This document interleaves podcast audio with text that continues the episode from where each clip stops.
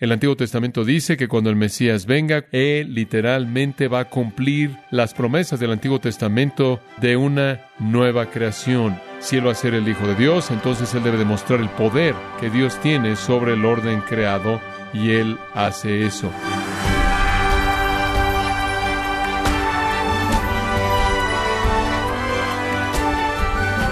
Queremos darle las gracias por sintonizar gracias a vosotros con el pastor John MacArthur. Durante el ministerio de Jesús, él tuvo varios encuentros con personas incrédulas que cuestionaban su autoridad. ¿Pero acaso fue esta la misma incredulidad que mostraron los demonios? El día de hoy, el pastor John MacArthur, en la voz del pastor Luis Contreras, nos enseñará acerca del encuentro de Jesús que tuvo con un hombre poseído por demonios en la serie Jesús sobre todo en gracia a vosotros. Continuamos en nuestro estudio del Evangelio de Marcos y regresamos al capítulo 5 en los primeros 20 versículos. El propósito por el cual Marcos escribe se presenta en el versículo 1 del capítulo 1, el principio del Evangelio de Jesucristo, el Hijo de Dios. Esta es una historia de la vida y ministerio de Jesucristo, como lo es el Evangelio de Mateo, el Evangelio de Lucas y el Evangelio de Juan. Hay cuatro registros inspirados por el Espíritu Santo, escritos por él de su vida y ministerio. E inclusive esos cuatro, con todo lo que contiene, no pueden comenzar a contar la historia entera. De hecho, Juan nos recuerda que todos los libros en el mundo no podrían contener el registro de todo lo que nuestro Señor hizo. Pero el propósito de la escritura de estos evangelios se afirma por Juan al final de su evangelio. Él resume no solo la razón de su propio evangelio, sino de todos los demás, cuando él dice, estas cosas se han escrito para que creáis que Jesús es el Cristo, el Hijo de Dios, y para que creyendo tengáis vida en su nombre. El propósito de los escritores es que usted crea que Jesús es el Hijo de Dios y al creer tenga vida eterna mediante su nombre. Ahora, ¿cómo puede Jesús demostrar que Él es el Hijo de Dios? Él lo puede hacer con conocimiento sobrenatural. Él puede decir cosas que nunca antes han sido dichas y para las cuales Él es la única autoridad, así como el Sermón del Monte, cuando la gente se asombró porque él habló como uno que tenía autoridad dentro de sí mismo, lo cual era muy raro y diferente de los rabinos, quienes siempre citaban a alguien más. Y claro, el comentario de su enseñanza fue que nunca antes hombre ha hablado como este hombre. Él fue evidentemente más sabio, más erudito, tenía más conocimiento no solo de las cosas que la gente conocía, sino conocimiento sobrenatural que solo había venido de la mente de Dios, claro, de lo que cualquier otra persona jamás había tenido. Y entonces él demostró su deidad con su conocimiento y él dijo, créanme por mis palabras. Pero él también demostró quién era, demostrando su deidad mediante sus obras. El Antiguo Testamento dice que cuando el Mesías venga, cuando el Salvador venga, cuando el Redentor venga, él literalmente va a cumplir las promesas del Antiguo Testamento de una nueva creación, una nueva tierra, una tierra renovada, como Isaías lo describe a gran detalle. Es muy diferente del mundo que conocemos en la actualidad, el mundo caído. Habrá una renovación entera del planeta, seguida por la explosión del universo y su reemplazo por un nuevo cielo y una nueva tierra. Si Él va a ser el Hijo de Dios, entonces Él debe demostrar el poder que Dios tiene sobre el orden creado, y Él hace eso. Él controla el viento, como vimos en el capítulo 4, controla las olas, Él crea panes y peces, de hecho en dos ocasiones una, la alimentación de los cinco mil, y veremos más adelante la alimentación de los cuatro mil, y eso es solo los hombres, puede añadir a las mujeres y a los niños, ocasiones enormes en las que Él creó alimento. Él tiene poder sobre el mundo físico, como lo demostró su capacidad de dar vida a la gente muerta y dar órganos nuevos a gente cuyos órganos estaban enfermos, y miembros, nuevos miembros que operaban frescos a personas cuyos miembros estaban deformados, paralizados o de alguna manera estaban dañados o amputados. Él tiene este poder. El Mesías debe tener poder sobre el mundo creado, el mundo físico. Él debe tener poder sobre otra esfera, y ese es el mundo sobrenatural. Debido a que Satanás es el príncipe de la potestad del aire, el gobernador de las tinieblas, quien ha extendido su gobierno por el planeta Tierra entero y está a cargo del sistema del mundo, el Mesías, el Hijo de Dios, si él de hecho es el Hijo de Dios, debe tener la capacidad de desplegar su poder sobre los demonios y sobre Satanás. Ya hemos visto cómo Jesús ha confrontado a demonios en varias ocasiones en los primeros capítulos de Marcos y los ha expulsado de personas a quienes poseían. Él ya ha demostrado su poder para resistir y triunfar en la tentación con Satanás a lo largo de su ministerio entero. Él demostró este poder de mandar a los demonios y ellos sucumbieron ante su mandato total. De regreso en el capítulo 1, versículo 32 dice, con respecto a su ministerio en Galilea y Capernaum, cuando vino la noche después de que el sol se había puesto, comenzaron a traerle a todos los que estaban enfermos y a aquellos que estaban poseídos por demonios. Y la ciudad entera se congregó a la puerta y él sanó a muchos que estaban enfermos con diferentes enfermedades y expulsó a muchos demonios. Y él no dejaba que los demonios hablaran porque ellos sabían quién era él. Cuando él no quería que hablaran, ellos ni siquiera podían hablar, no podían ni siquiera reconocer quién era él. Por un lado, hubieron ocasiones, ya las vimos, cuando los demonios decían, sabemos quién eres, el santo de Dios.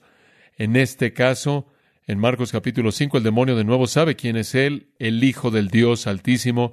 Jesús quería minimizar ese tipo de testimonio de los demonios por la misma razón por la que los apóstoles no quisieron el testimonio de una persona poseída por demonios en el libro de los Hechos, porque no es para extender el reino necesariamente, porque no contribuye a la extensión del reino necesariamente el tener como agentes a los demonios. No obstante, expresaron la verdad acerca de él porque conocían la verdad acerca de él, y en el libro de Marcos, como ya sabemos, el único testimonio hasta ahora de la realidad de quién es ha venido de los demonios. De hecho, no oímos a un ser humano reconociéndolo como el Hijo de Dios hasta el final del libro de Marcos, cuando un centurión romano dice, verdaderamente este era el Hijo de Dios. ¿Tenía el poder sobre la naturaleza? Absolutamente. ¿Tenía el poder sobre el mundo físico? Absolutamente. ¿Tenía poder sobre el mundo sobrenatural de demonios, las fuerzas del infierno? Absolutamente. Hay muchas ocasiones en los cuatro evangelios en los que vemos este poder desplegado, pero en ninguna ocasión de manera tan sorprendente como esta, la que se registra en Marcos 5, la cual también está en Mateo 8 y Lucas 8, y merece ser repetida tres veces porque es la ilustración más extensa y extrema de su poder sobre los espíritus inmundos. Leámoslo de nuevo, versículo 1. Vinieron al otro lado del mar, a la región de los Gadarenos, y cuando salió el de la barca, enseguida vino a su encuentro de los sepulcros un hombre con un espíritu inmundo, que tenía su morada en los sepulcros y nadie podía atarle, ni aun con cadenas. Porque muchas veces había sido atado con grillos y cadenas, mas las cadenas habían sido hechas pedazos por él, y desmenuzados los grillos y nadie le podía dominar. Y siempre, de día y de noche, andaba dando voces en los montes y en los sepulcros e hiriéndose con piedras. Cuando vio pues a Jesús de lejos, corrió y se arrodilló ante él. Y clamando a gran voz, dijo, ¿Qué tienes conmigo, Jesús, Hijo del Dios Altísimo? Te conjuro por Dios que no me atormentes. Porque le decía, Sal de este hombre, espíritu inmundo. Y le preguntó, ¿Cómo te llamas? Y respondió diciendo, Legión me llamo porque somos muchos y le rogaba mucho que no los enviase fuera de aquella región. Estaba allí cerca del monte un gran hato de cerdos paciendo, y le rogaron todos los demonios, diciendo, envíanos a los cerdos para que entremos en ellos. Y luego Jesús les dio permiso, y saliendo aquellos espíritus inmundos, entraron en los cerdos, los cuales eran como dos mil, y el hato se precipitó en el mar por un despeñadero, y en el mar se ahogaron. Y los que apacentaban los cerdos huyeron y dieron aviso en la ciudad y en los campos, y salieron a ver qué era aquello que había sucedido. Vienen a Jesús y ven al que había sido atormentado del demonio, y que había tenido la legión sentado, vestido y en su juicio cabal, y tuvieron miedo. Y les contaron, los que lo habían visto, cómo le había acontecido al que había tenido el demonio, y lo de los cerdos. Y comenzaron a rogarle que se fuera de sus contornos. Al entrar él en la barca, el que había estado endemoniado le rogaba que le dejase estar con él. Mas Jesús no se lo permitió, sino que le dijo, vete a tu casa, a los tuyos, y cuéntales cuán grandes cosas el Señor hecho contigo, y cómo ha tenido misericordia de ti. Y se fue y comenzó a publicar en Decápolis cuán grandes cosas había hecho Jesús con él, y todos se maravillaban. Como dije, sí, Jesús es de hecho el Hijo de Dios y el Mesías y el Redentor, si Él es el que va a aplastar la cabeza de la serpiente, entonces Él debe demostrar poder sobre el reino de las tinieblas. Usted recordará, 1 Juan 3.8 dice que el Hijo de Dios apareció para este propósito, para destruir las obras del diablo. Ese es parte del propósito divino. Usted recordará en Lucas capítulo 11, versículo 20, Jesús dijo, si yo echo fuera los demonios, es por el dedo de Dios. Y si echo fuera demonios por el dedo de Dios, vosotros sabéis que el reino de Dios ha venido. El reino ha venido en el sentido de que el rey ha venido. ¿Qué quiso decir él con el dedo de Dios? Si usted regresa a Éxodo capítulo 8, usted lee el relato tan interesante de los magos de Egipto tratando de copiar lo que Moisés hizo mediante el poder divino. Ellos tenían sus métodos falsos y engañosos de cosas, pero eventualmente Moisés estaba haciendo cosas por el poder de Dios que ellos no podían duplicar. Y entonces fue que los magos de Egipto, quienes en Éxodo capítulo 8, versículo 19 dijeron, este es el dedo de Dios. En otras palabras, dedo es simplemente una palabra que sustituye poder. Y es ese lenguaje mismo que Jesús usa de los magos egipcios en sus comentarios en Lucas 11, porque esa sería una historia muy conocida para el pueblo judío, y ellos recordaban que lo que estaba pasando en Egipto era el dedo de Dios, lo cual significa el poder de Dios. Inclusive los magos egipcios paganos lo reconocieron, y Jesús entonces toma ese concepto y lenguaje conocido y lo incorpora en su afirmación, si yo echo fuera los demonios por el dedo de Dios, entonces saben que el reino de Dios ha venido, y no hubo otra explicación para lo que él estaba haciendo. Entonces parte de su ministerio era demostrar el poder de Dios sobre el mundo de las tinieblas. Y al llegar a este relato, le he dicho que hay tres poderes dominantes que básicamente son revelados aquí. Tres poderes dominantes. Número uno es el poder devastador de los demonios. El poder devastador de los demonios. Aunque la posesión demoníaca se ha llevado a cabo por mucho tiempo, lo ve usted en Génesis 6, pero usted no tiene ocasiones de posesiones demoníacas que se manifiestan a lo largo de la historia del Antiguo Testamento. También es aparente que la posesión demoníaca abierta, que tiene manifestación visible mediante conducta humana, comienza a desaparecer inclusive en el Nuevo Testamento. Pero durante la vida de nuestro Señor Jesucristo, la posesión demoníaca se vuelve manifiesta de manera clara. Y no es porque los demonios quieren manifestarse a sí mismos, es porque Jesús los trae. La posesión demoníaca casi de manera exclusiva y ciertamente a un nivel sorprendente es revelada durante la vida y ministerio de Jesús y después los apóstoles y comienza a disminuir conforme los apóstoles comienzan a desaparecer. En esta explosión de poder que vino con Jesús, vino una revelación explosiva del conflicto que los demonios libraron en contra de él y cuánto poder él tenía sobre ellos. Entonces, con eso en mente, llegamos a los primeros siete versículos de apertura, el poder devastador de los demonios, ya los explicamos, Jesús está en una pequeña flotilla con los apóstoles y los discípulos que están cruzando la parte norte del mar de Galilea a la parte del este, han encontrado una tormenta a la mitad de la noche, les ha tomado un rato porque la tormenta los sacó de la ruta, finalmente llegan en la mañana al otro lado, y Jesús habló y el viento se detuvo y las olas se detuvieron. Recordamos ese acontecimiento sorprendente. Finalmente llegan al otro lado, probablemente no sabían lo que iba a pasar cuando llegaran allí. Ellos suponieron que debido a que este era un área más rural, vamos a ir ahí y descansar quizás un poco de las multitudes y estos apóstoles y discípulos pueden recibir una instrucción más personalizada, individual por parte de nuestro Señor, pero ese no era el plan. Tan pronto como llegó al otro lado, llamado el país de los Jeresenos, había una villa ahí llamada Gerasa. Esa es la razón por la que es llamada así, aunque en Mateo es llamada la región de los Gadarenos, porque hay una ciudad más grande al sur y al este. Gadara, en cierta manera, le dio ese nombre a la región, entonces es la región de Gadara, y es la villa en sí de Gerasa. En esa área hay todavía una villa, en la actualidad inclusive, que se llama Cursi. Cuando él salió de la barca, inmediatamente un hombre de las tumbas, con un espíritu inmundo, se encontró con él, que tenía su morada entre las tumbas y nadie podía ya atarlo, inclusive con una cadena, porque él con frecuencia había roto las cadenas y los grillos con que lo habían atado, habían sido rotos por él, despedazados, nadie era lo suficientemente fuerte como para sujetarlo. Entonces aquí hay un hombre salvaje y fuera de control, él es violento, según uno de los escritores, él es tan violento que nadie quiere pasar por ahí, él daña de manera mortal las vidas de las personas, él es una amenaza para la vida, constantemente noche y día, mostrando esta falta de reposo horrendo. Él está gritando entre las tumbas y en los montes, está hiriéndose con piedras. Diríamos que psicológicamente él es un sociópata, pero verdaderamente él es un hombre poseído por demonios, cuya propia personalidad y sentido de dominio propio ha sido totalmente aplastado. Él ahora simplemente es un vehículo para expresión demoníaca. Estos demonios se han apoderado de manera total del hombre. Los encontramos conforme él desciende por el monte en su ataque normal, aterrador, gritando. Versículo 6 dice, ve Jesús desde lejos y corrió y se postró ante él.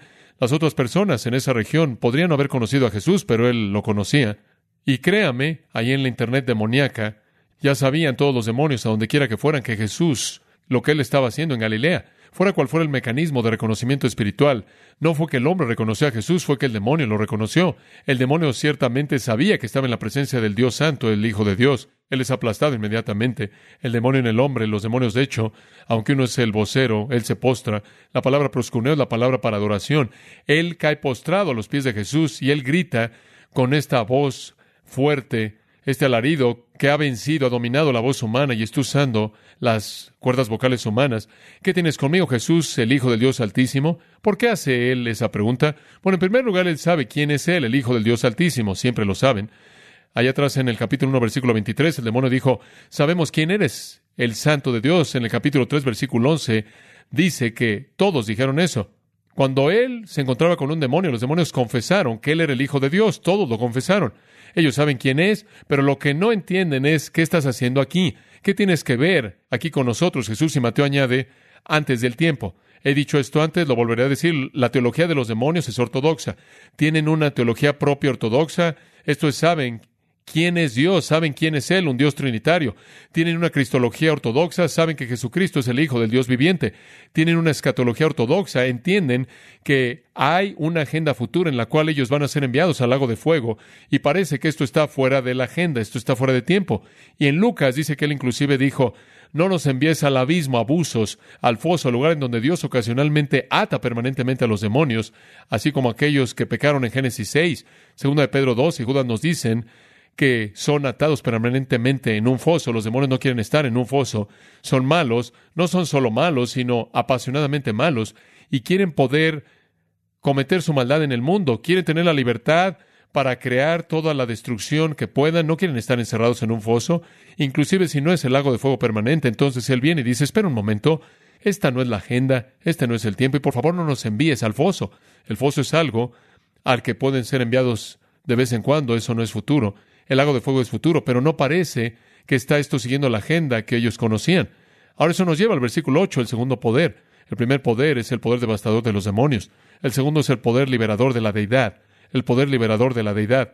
En el versículo 8 Jesús le había estado diciendo al hombre, sal del hombre, espíritu inmundo.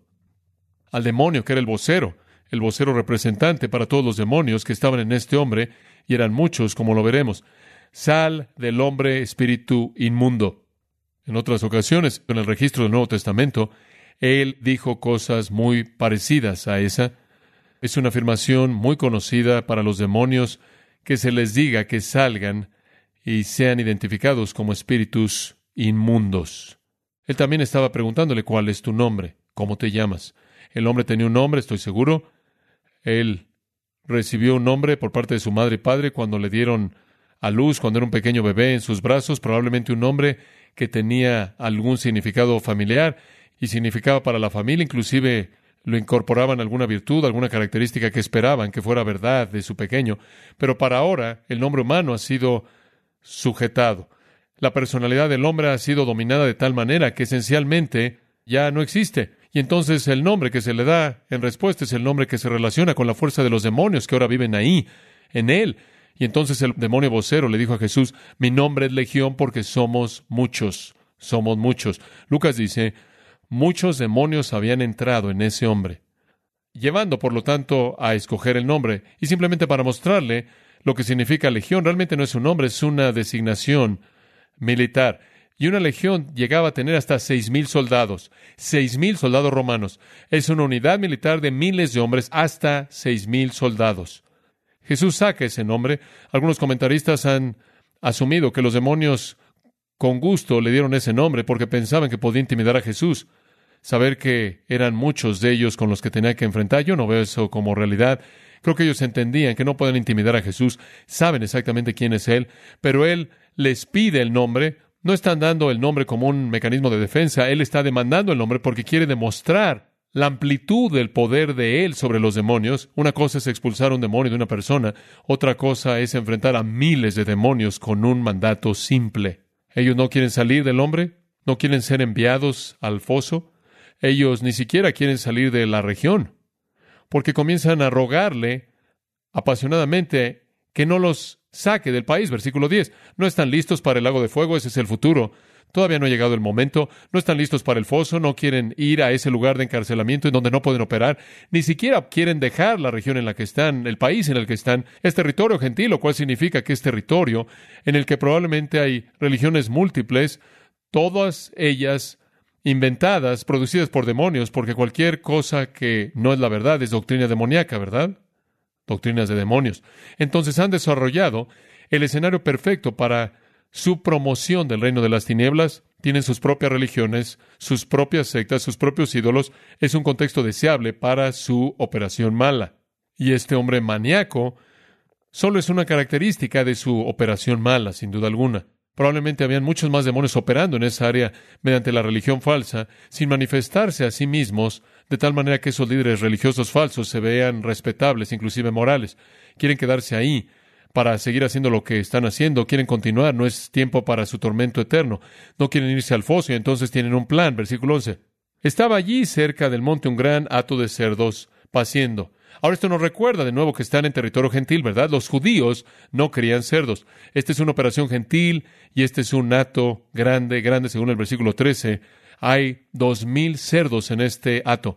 Entonces, esta es una empresa más bien significativa. Inclusive pudo haber sido una empresa de la villa con esa cantidad de cerdos. Entonces los demonios le dicen en el versículo 12, envíanos a los cerdos para que podamos entrar en ellos.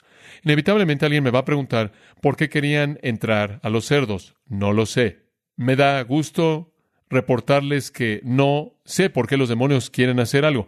No opero en esa esfera, no conozco a los demonios lo suficientemente bien como para conocer sus motivaciones. No tengo idea fuera de decirle que quieren la libertad para dañar. Y si usted no puede dañar mediante un hombre, puede dañar mediante animales. Es posible que un animal pueda ser poseído por los demonios, obviamente lo es. Es posible que un demonio literalmente pueda controlar la conducta de los animales. Los animales no tienen conciencia de sí mismos, no tienen una personalidad. Lo siento, su perro no tiene personalidad. Usted cree que la tiene. Tiene ciertas características de conducta que son únicas pertenece a ese animal, pero no es consciente de sí mismo, no es una persona.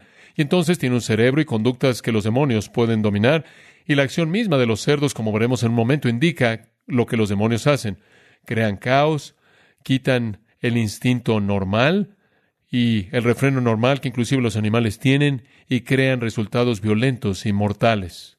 Ahora, simplemente como un comentario al margen aquí, una pregunta que me sorprendió, que me cautivó conforme estaba pensando en esto. Los demonios están rogándole por misericordia. Dice que los demonios le rogaron. Están rogando. No es solo una petición. Digo, está saliendo de este hombre y este demonio, en nombre del resto, está rogándole a Jesús. Y usted sabe, usted podrá pensar, envíalos al foso.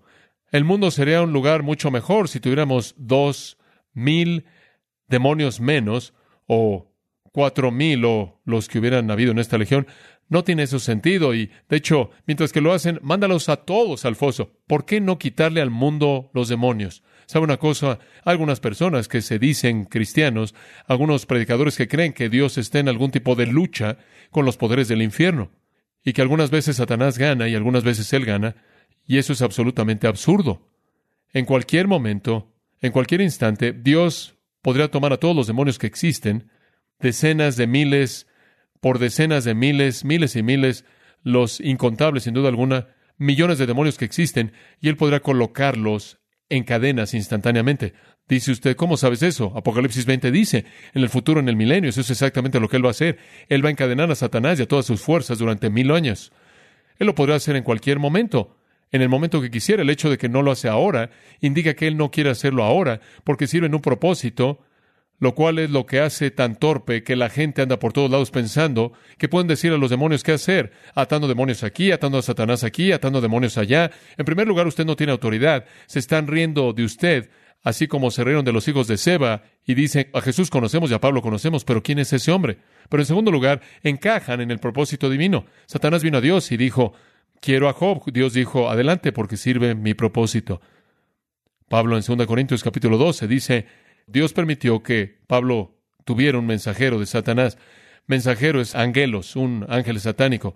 Ese es un demonio que creó un aguijón en su carne y él oró tres veces que lo quitara y Dios le dijo, no lo voy a quitar porque mi fortaleza es perfeccionada en tu que tu debilidad y vas a aprender a ser humilde a través de esto. Y fue Pedro en Lucas 22. Jesús le dice a Pedro, Satanás quiere tenerte para zarandarte como trigo. Bueno, ¿qué le dijo? No, no, le dije sí. Jesús le dijo, sea Satanás, adelante, es tuyo. Sacúdelo porque cuando se vuelva va a poder fortalecer otros hermanos. Cuando Él salga de esto triunfalmente y su fe quede intacta, Él va a ser un mejor apóstol y un siervo más eficaz. Dios tiene sus propósitos. Él puede detener la operación satánica instantáneamente, atarlos a todos o arrojarlos a todos al foso inmediatamente, inclusive al lago de fuego.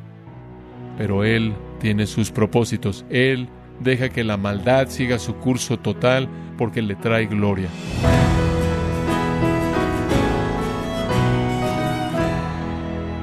Usted ha escuchado al pastor John MacArthur quien nos enseñó de la autoridad que Jesús tiene no solo sobre los seres humanos, sino también sobre los demonios. Nos encontramos en la serie Jesús sobre todo, aquí en gracia a vosotros.